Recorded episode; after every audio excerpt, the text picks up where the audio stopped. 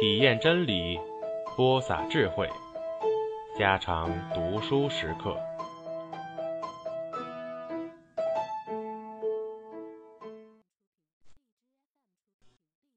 5，2年日子过去了。这2年来，2个中秋节恰好都无月亮可看。凡在这边城地方因看月亮而起整夜男女唱歌的故事，皆不能如期举行，故2个中秋留给翠翠的印象极其平淡无奇。2个新年却照例可以看到军营里与各乡来的狮子龙灯，在小教场迎春，锣鼓喧天，很热闹。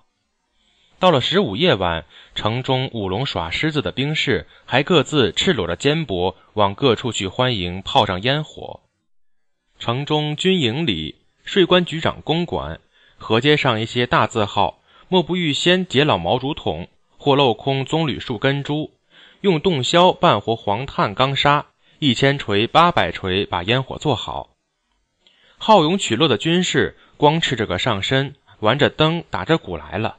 小鞭炮如落雨的样子，从悬到长杆尖端的空中落到玩灯的肩背上，锣鼓催动急促的拍子，大家皆为这事情十分兴奋。鞭炮放过一阵后，用长凳绑着的大筒灯火在场平一端燃起了引线，先是丝丝地流泻白光，慢慢的这白光便吼啸起来，做出如雷如虎惊人的声音。白光向上空冲去，高至20丈，下落时便洒散着满天花雨。玩灯的士兵在火花中绕着圈子，俨然毫不在意的样子。翠翠同她的祖父也看过这样的热闹，留下一个热闹的印象，但这印象不知为什么原因，总不如那个端午所经过的事情甜而美。翠翠为了不能忘记那件事，上年一个端午又同祖父到河边河街去看了半天船。一切玩得正好时，忽然落了行雨，无人衣衫不被雨湿透。为了避雨，祖孙2人同那只黄狗走到顺顺吊脚楼上去，挤在一个脚鱼里。有人扛凳子从身边过去，翠翠认得那人是去年打了火把送她回家的人，就告给祖父。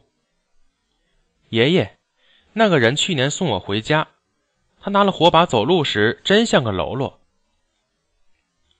祖父当时不作声，等到那人回头又走过面前时，就一把把那个人抓住，笑嘻嘻说，嘿嘿，你这个人，要你到我家喝一杯也不成，还怕酒里有毒，把你这个真命天子毒死。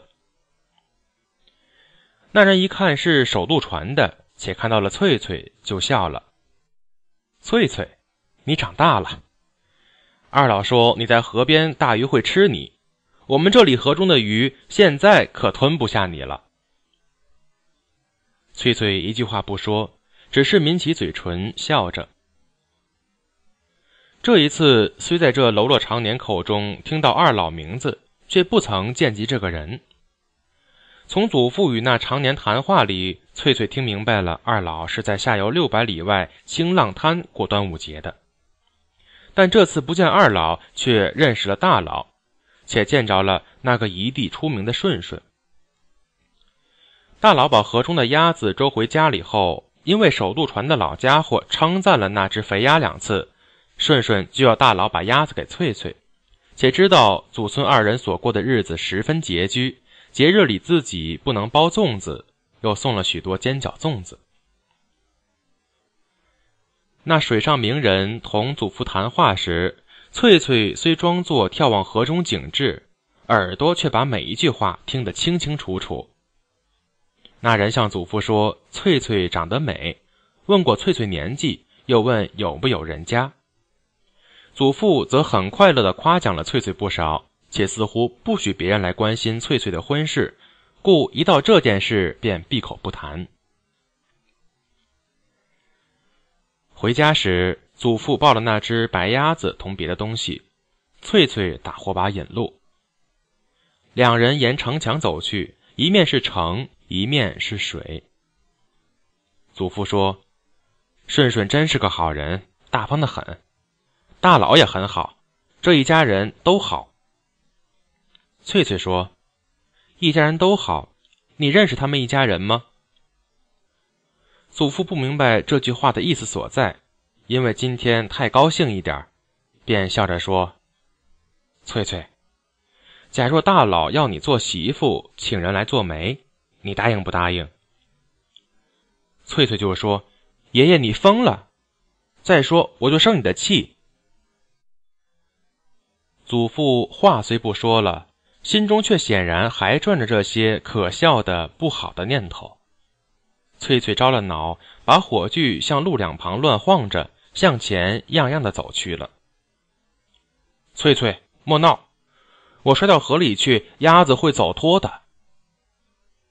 谁也不稀罕那只鸭子。祖父明白翠翠为什么是不高兴，祖父便唱起摇橹人使船下滩时催橹的歌声，声音虽然哑沙沙的，字眼儿却稳稳当当，毫不含糊。翠翠一面听着，一面向前走去，忽然停住了发问，爷爷，你的船是不是正在下清浪滩呢？祖父不说什么，还是唱着。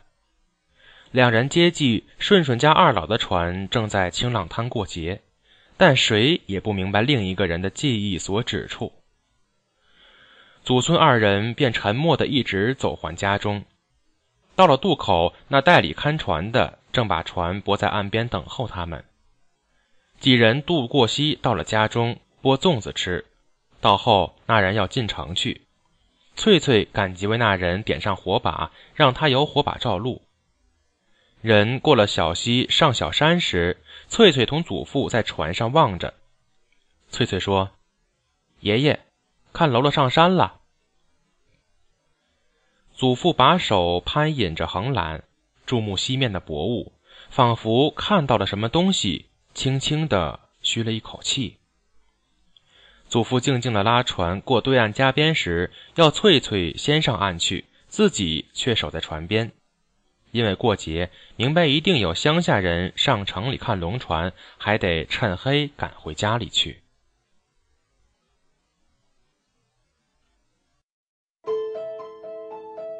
家常读书制作，感谢您的收听。